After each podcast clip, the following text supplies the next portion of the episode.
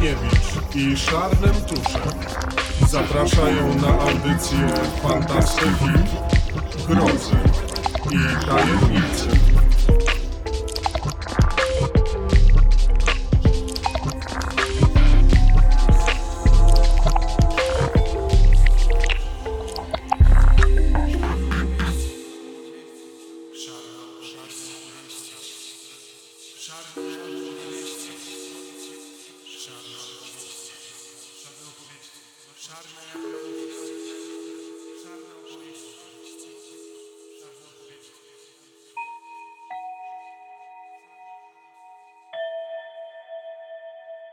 Przestrzeń.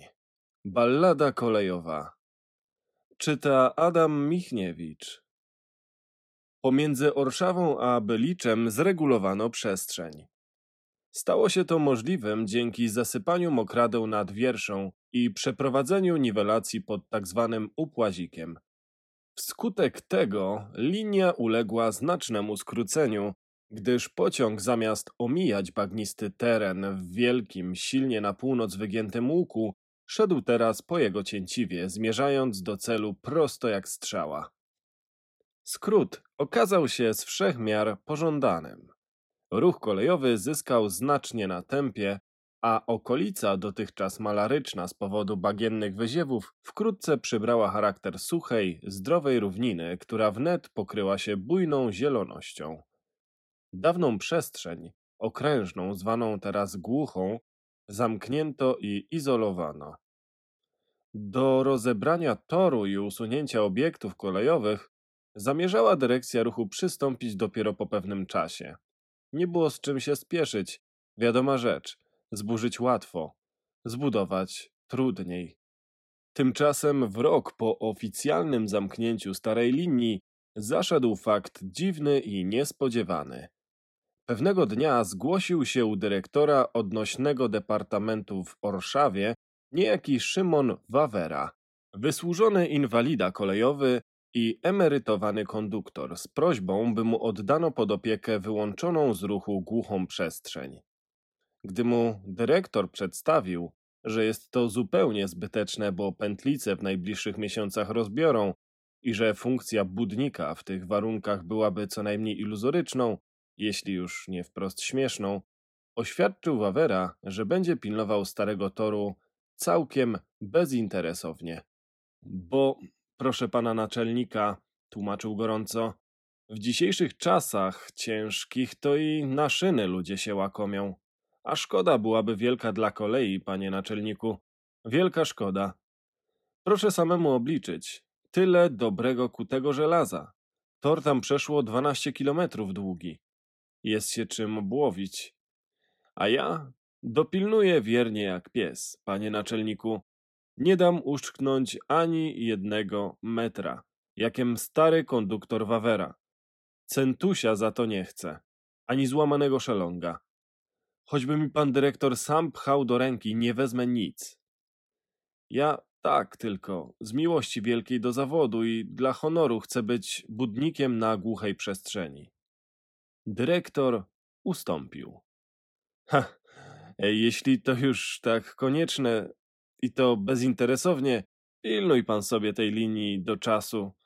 A zatem, dodał z uśmiechem lekkiej ironii, uderzając go po ramieniu, mianuję pana od dzisiaj dróżnikiem głuchej przestrzeni.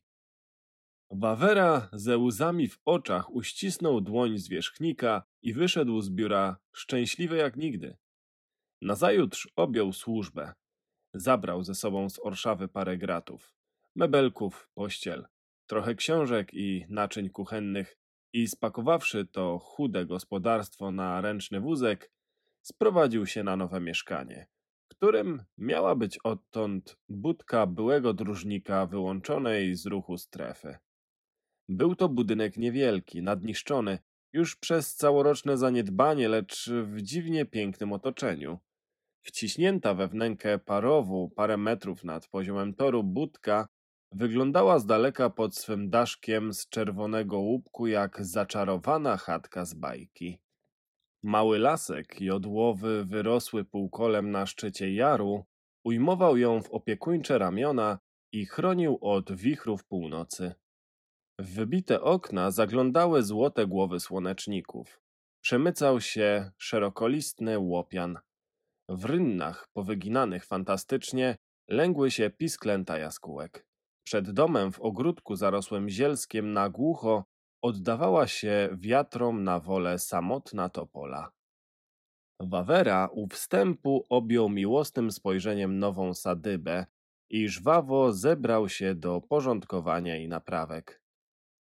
A potrzebne już były bardzo, bo jego poprzednik opuścił posterunek jeszcze przed rokiem, po zamknięciu przestrzeni, i budka zdana na łaskę losu ucierpiała ogromnie od niepogody i ludzkiej chciwości. Lecz Wawera nie stracił ducha i piorunem rzucił się do roboty. Powstawiał wybite lub pokradzione szyby, załatał dziurę w dachu, naprawił wywalone z zawiasów drzwi. Po tych najkonieczniejszych reparacjach przyszła kolej na dalsze. Rekonstrukcję rozdrapanej prawie do cna podłogi i ustawienie brakujących przęseł w ogrodzeniu. Zabrało mu to parę dni czasu, bo musiał potem robić wszystko sam, ale humoru nie tracił, lecz owszem, pogwizdywał wesoło przy pracy jak szczygieł. Gdzieś u schyłku tygodnia, gdy już robota była na ukończeniu, przyplątał się do niej jakiś bezpański pies i zamieszkał pustą budę koło drewutni za domem. Wawera chętnie przygarnął go do siebie, uważając zjawienie się zwierzęcia za dobrą wróżbę na przyszłość.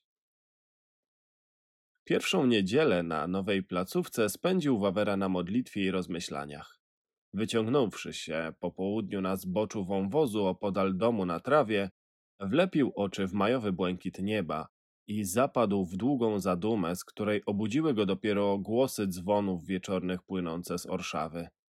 Nazajutrz od rana rozpoczął właściwą służbę od przeglądu powierzonej sobie przestrzeni. Pętlica była dość długa, bo przeszło 12 kilometrów i niemal od początku do końca szła głębokim, wąskim parowem, którego ściany tworzyły rozstęp szerokości podwójnej wstęgi torów. Budka dróżnika wznosiła się mniej więcej w połowie głuchej przestrzeni, w miejscu, gdzie łuk jej krzywizny wyginał się najsilniej ku północy. Rewia zaczęła w awerze przeszło pięć godzin, bo prawa noga, będąca kikutem poniżej kolana, przeszkadzała mu znacznie w chodzeniu.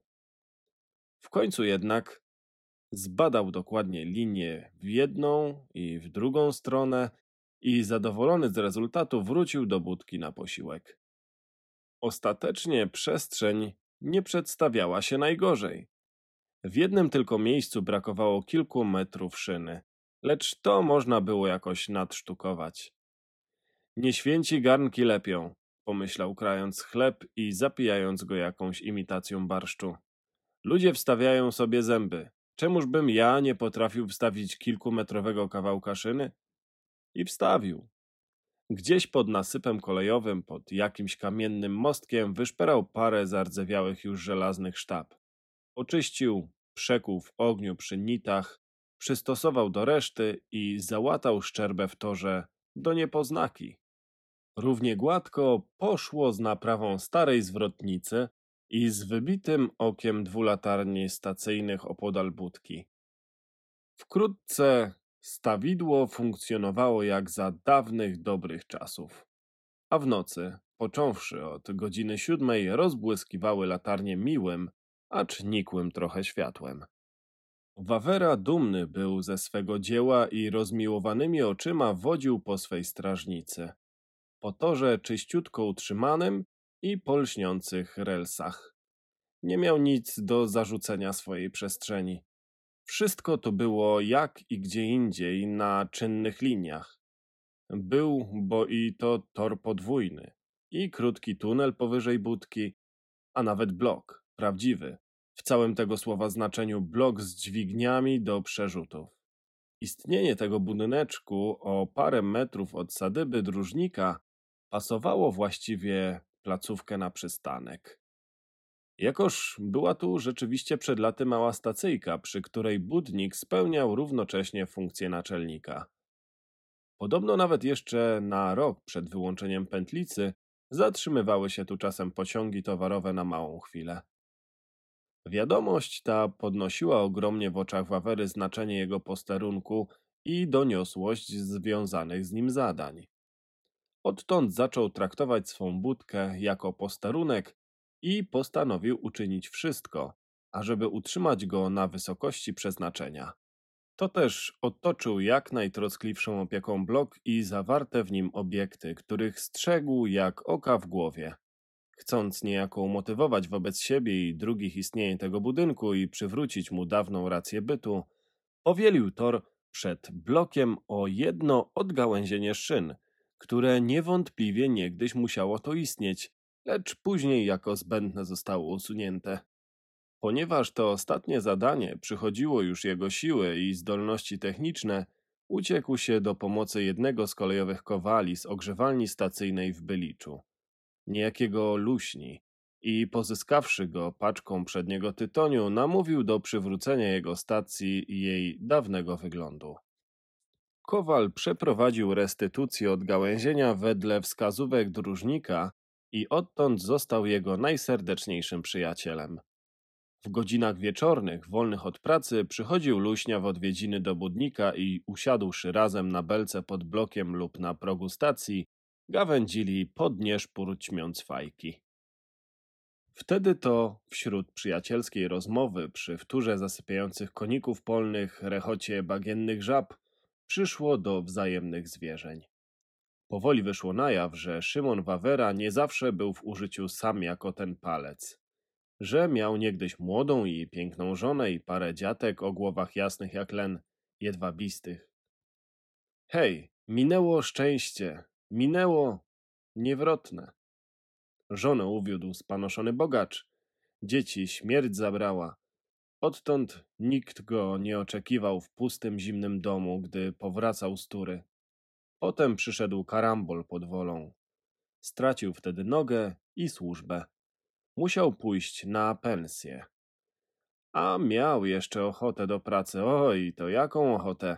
Lecz trudno. Nie można było inaczej. To przeklęte kalectwo. A zawsze coś go ciągnęło do kolei. Nie mógł się z nią rozstać w żaden sposób. Przez parę lat po spensjonowaniu pracował jako posługacz przy magazynach na dworcu towarowym, staczając beczki i bale po pomostach. Potem, gdy noga zaczęła odmawiać posłuszeństwa, zarabiał z dnia na dzień w ogrzewalni przy dworcu w Zbąszynie jako pomocnik ślusarski. A zawsze przy kolei, zawsze w pobliżu ukochanych wagonów, maszyn i przestrzeni. Dalekie to jeszcze od konduktora, dalekie jak niebo od ziemi, ale przecież przynajmniej się człowiek ocierał o kolej. O, bo nie masz to jak konduktorska dola. Jedzie sobie człowiek tak w przestrzeń, jedzie hen daleko przed siebie, milami jedzie stajami. Świat mu się kręci, w dal ścieli. Migają miasta w przelocie, mijają pola, gościńce. Konduktor taki jedzie, panowie, konduktor Człek tułacz, wieczysty. Tak mijały lata. Płynął czas niepowrotną falą. Aż pół roku temu, zasłyszawszy przypadkiem w rozmowie coś o głuchej przestrzeni między Orszawą a Beliczem, porzucił ogrzewalnię i przyniósł się w tę stronę, by czuwać nad opuszczoną linią. I oto teraz został budnikiem. Co więcej, kierownikiem przystanku, Ludzie się podobno śmieją z niego, że to głuche i pilnuje przestrzeni i przed wiatrem broni. Niech się tam śmieją zdrowi, on swoje wie także, a rozdrapywać więcej toru nie pozwoli i porządek utrzyma. I oto znów służy kolei i wrócił do niej jak syn marnotrawny w dom rodzica po latach. Dach nad głową ma, stację w przestrzeni ma. Dobra kolejowego dogląda. Czegóż mu więcej potrzeba? Słuchał Luśnia tych zwierzeń z uśmiechem na ustach, od czasu do czasu przytakując głową. A gdy przyjaciel na chwilę zamilkł i wpatrzył się zamyślony gdzieś w perspektywę toru, wyciągnął lulkę z zębów i zapytał. To ty, Wawera, przysłałeś tu budnika tak niby tego, jakby to powiedzieć, niby z takiej tęskności wielkiej do kolei, ha? Wawera oderwał oczy od szyn. A niby tak, kochany kowalu. A niby tak. Ale bo widzisz, Szymek, e, właściwie tak, Bogiem a prawdą, ty siebie samego tu manisz. Tyś tu właściwie niepotrzebny. Przecie to głucha przestrzeń i pociągi tędy od roku nie chodzą. Nie ma czego pilnować.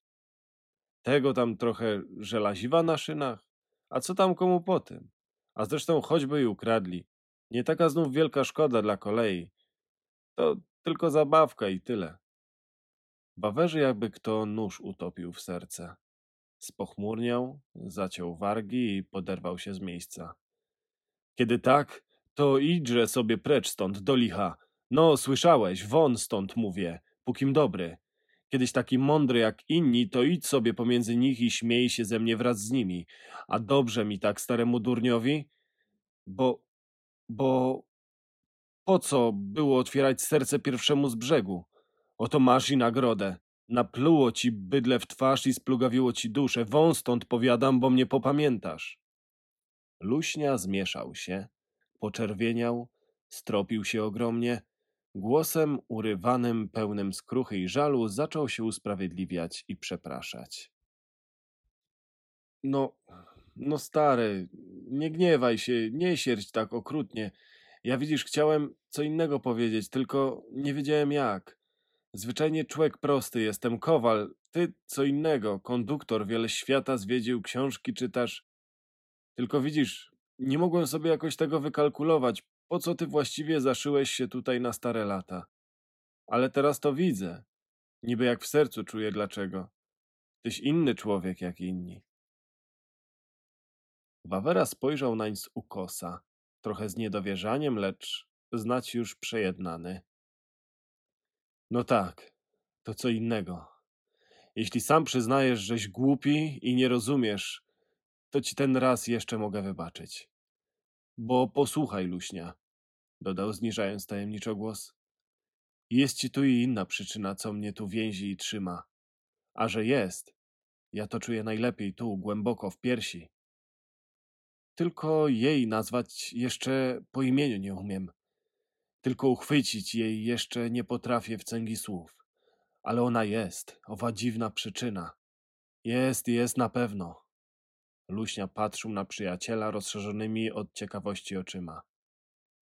Masz teraz na myśli nie nową tęskność do kolei? Nie, nie. To jest coś innego. Coś, co u mnie z ową tęsknotą się łączy, ale też istnieje i beze mnie, samo dla siebie. Co to takiego, Wawera? Sza, tajemnica, to tajemnica. Tajemnica głuchej przestrzeni.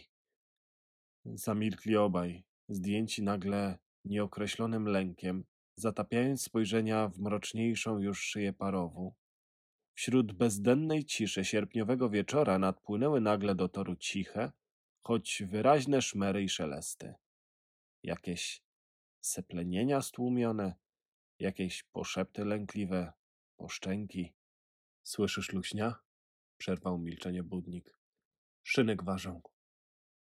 Zwyczajnie latem pod wieczór kurczą się od chłodu i przeto szczękają. Szyny gwarzą, powtórzył Wawera, puszczając mimo uszu objaśnienie Kowala. Gawędzą sobie wieczorem po znojach dnia. Szyny gadają, powtórzył jak echo luśnia. Tak, tak, mówił dróżnik dziwnie rozmarzony. Czy myślisz, że one nie żyją jak my, ludzie, zwierzęta lub drzewa? Kowal spojrzał zaskoczony pytaniem. Żyją, Luśnia, żyją. Jeno swoim własnym, odmiennym od innych stworzeń życiem. To stanowczo już przekraczało zakres pojęć Kowala. Popatrzył poczciwiec na towarzysza jak na wariata, pokręcił głową i splunąwszy od niechcenia w bok, odsunął się trochę na prawo. A Thor, myślisz, nie żyje, co? Następował nań rozgrzany biernym oporem Wawera. A ten parów, ta stacja z blokiem, a ta cała przestrzeń, he? Głucha przestrzeń, wtrącił półgłosem Luśnia. Głucha powiadasz. Głucha i ciągle głucha. To wy jesteście głusi, wy głupi, tępi ludzie, choć słyszeć nie chcecie głosu Boga. Kowal struchlał. Nic już nie wiem, bełkotał patrząc półprzytomny na towarzysza. Nic nie rozumiem, ale... ale w Boga to wierzę. Dróżnik ze wzrokiem natchnionym, uśmiechnięty, promienny wskazał ręką przestrzeń nurzającą się już w mrokach wieczornych.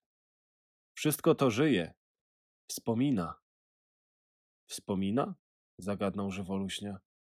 A co wspomina? To, co minęło. To, co to było przed laty, tak jak my, ludzie, wspominamy przeszłość.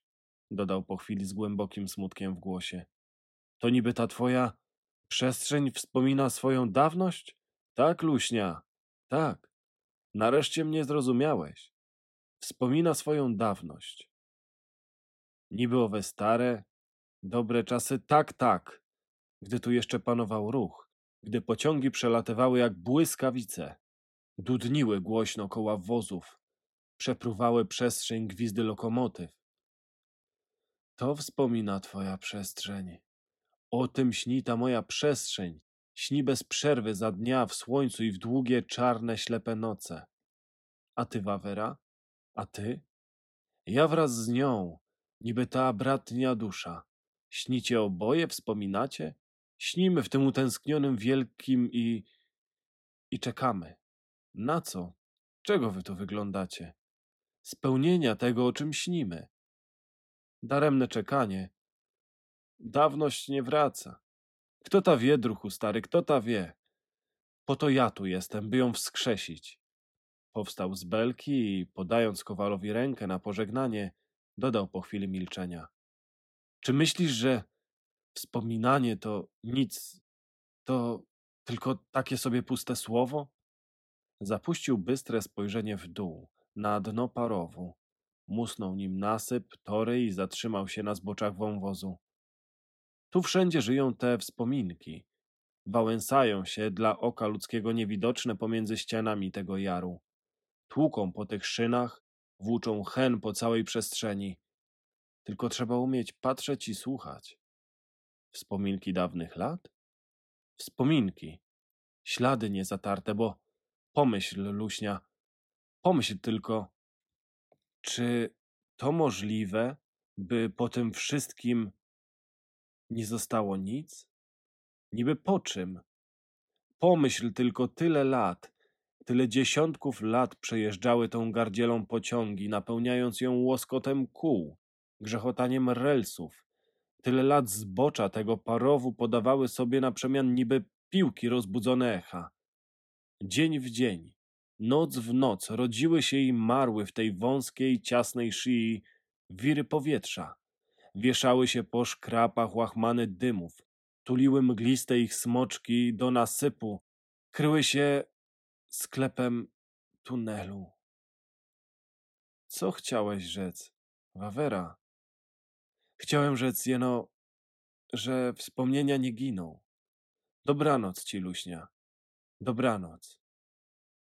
I tak w ten wieczór się rozstali. Tymczasem minęło lato, zaczęła się jesień. Dróżnik wciąż wiernie stróżował na swojej przestrzeni, czujny jak żuraw. Nie przeoczył najmniejszej usterki na linii. Jeśli gdzieś przypadkiem obsunęła się nawierzchnia, zaraz podsypywał świeżo szutru i zrównywał z poziomem.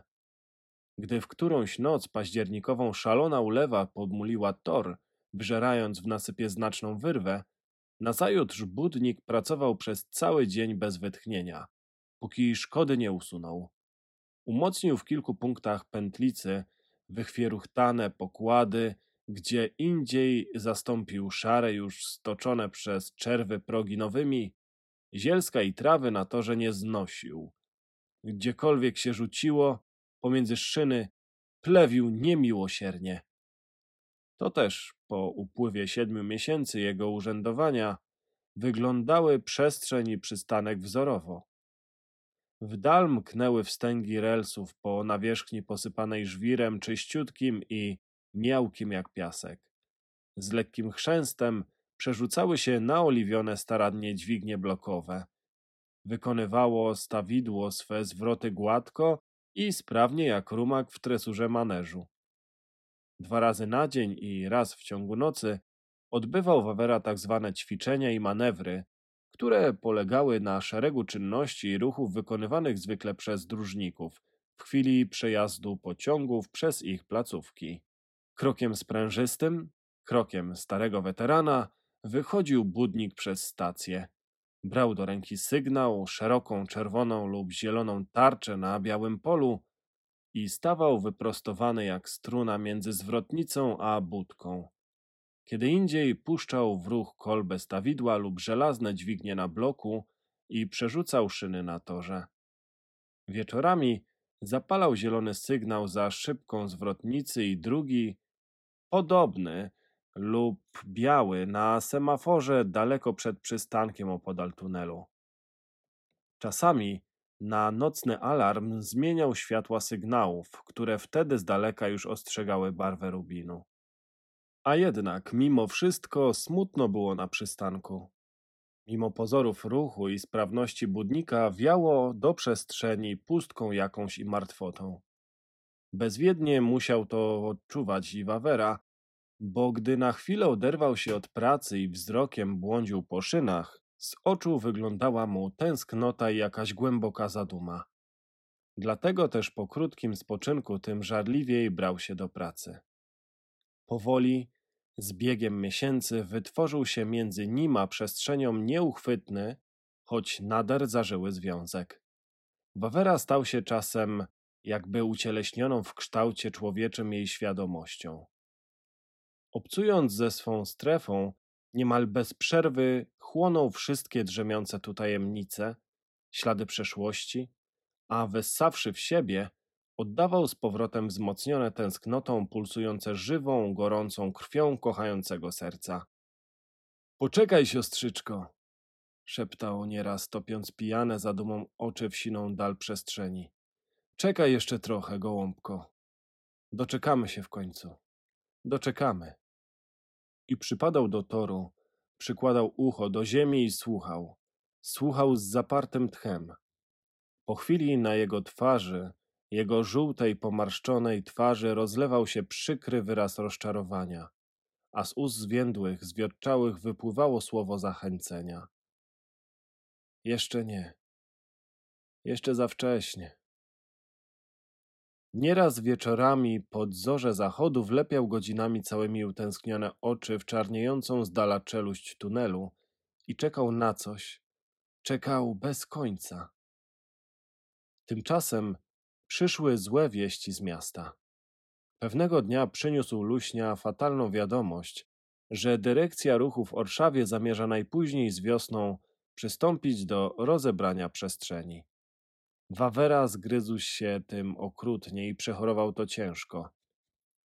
Po upływie tygodnia podźwignął się wreszcie z łóżka. Lecz okropnie zmieniony.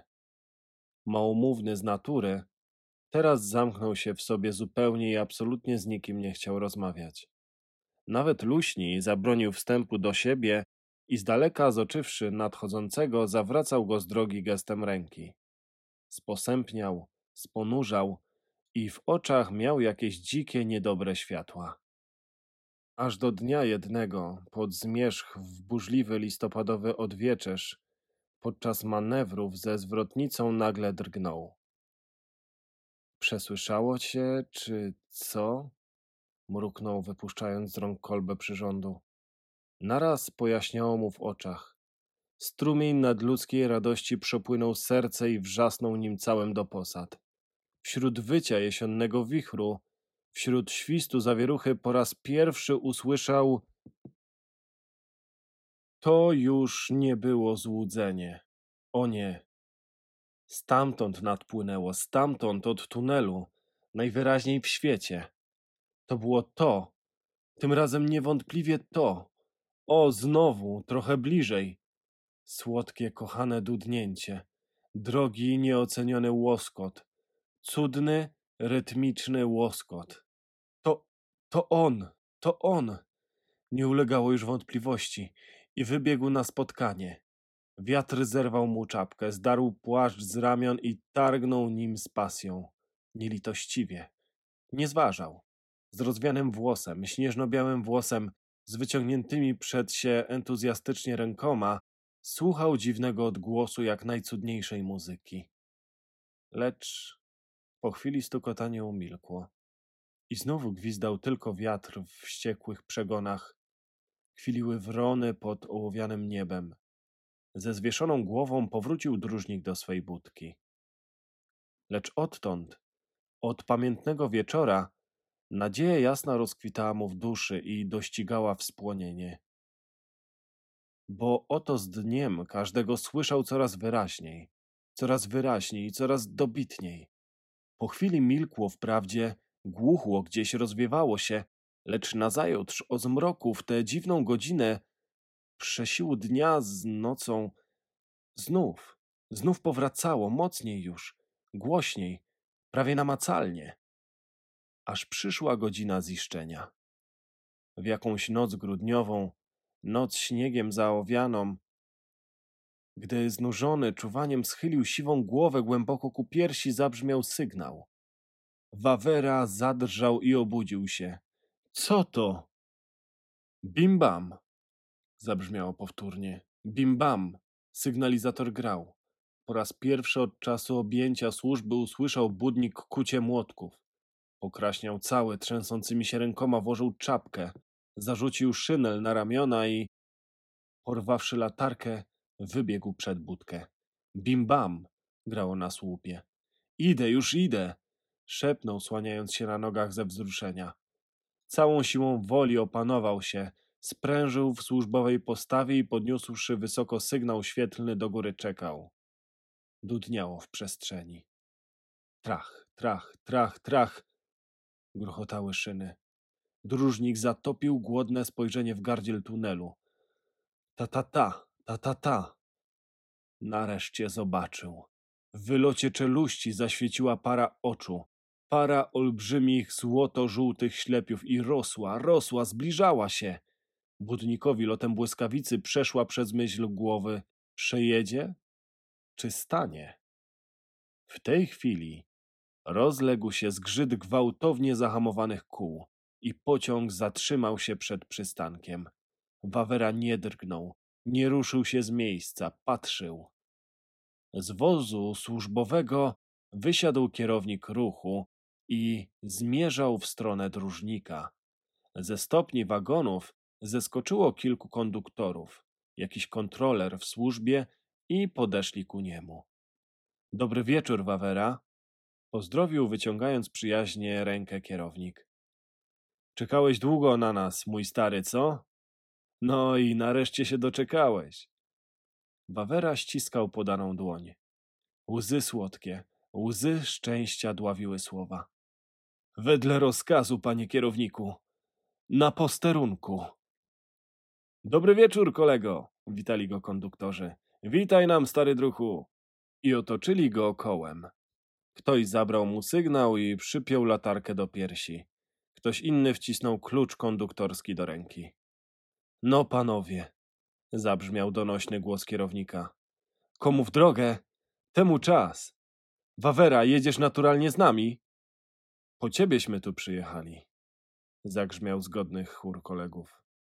Dość już chyba dróżnikowania. W piersi Wawery łukało coś ze szczęścia bez miary. Spojrzał raz jeszcze przez mgłę. Na przystanek, na domek swój śniegiem zasuty, na to pole samotną w ogródku i ruszył ku wozom. Ja z wami, koledzy. Ja z wami, na śmierć i na życie. I wszedłszy na stopień wagonu, jak przed laty, podniósł latarkę w stronę maszyny i krzyknął gromkim głosem. Jazda! Pociąg ruszył z przeciągłym gwizdem i potoczył się w przestrzeń. Nazajutrz, w mroźny, grudniowy poranek, zastał luśnia dróżnika przed budką w postaci służbowej z wyciągniętą w górę ręką i z zagasłą latarką w skostniałych palcach. Wawera, co tobie? Zagadnął wpatrując się bystro w twarz przyjaciela z zastygłym na ustach uśmiechem i dotknął jego ramienia. Wtedy budnik sztywny jak kłoda zwalił mu się pod nogi. Zamarzł, szepnął kowal, biorąc zwłoki w ramiona. Zamarzł na śmierć na placówce i złożył go ostrożnie w budce na tapczanie. Wieści o zamierzonym rozbiorze przestrzeni okazały się przedwczesne. Przetrwała jeszcze jedną wiosnę i lato. Lecz mówiono w okolicy, że od śmierci Wawery Pętlisa jakby ożyła. Zwłaszcza pod wieczór wąwóz rozbrzmiewał echem dziwnych odgłosów. Dudniły jakieś pociągi, szczękały rozpętane koła, oddychała ciężko uznojona maszyna. Skądś z przestrzeni nadpływały na skrzydłach wiatru jakieś sygnały. Rozlegały się przeciągłą skargą gwizdy świstawek. Grały pobudkę odjazdu niewidzialne trąbki. Ludzie omijali chętnie tę stronę, z lękiem obchodząc ją kołem. Nawet ptactwo spłoszone niezwykłym łoskotem porzuciło dziwny parów i przeniosło się w inne, gościnniejsze miejsca.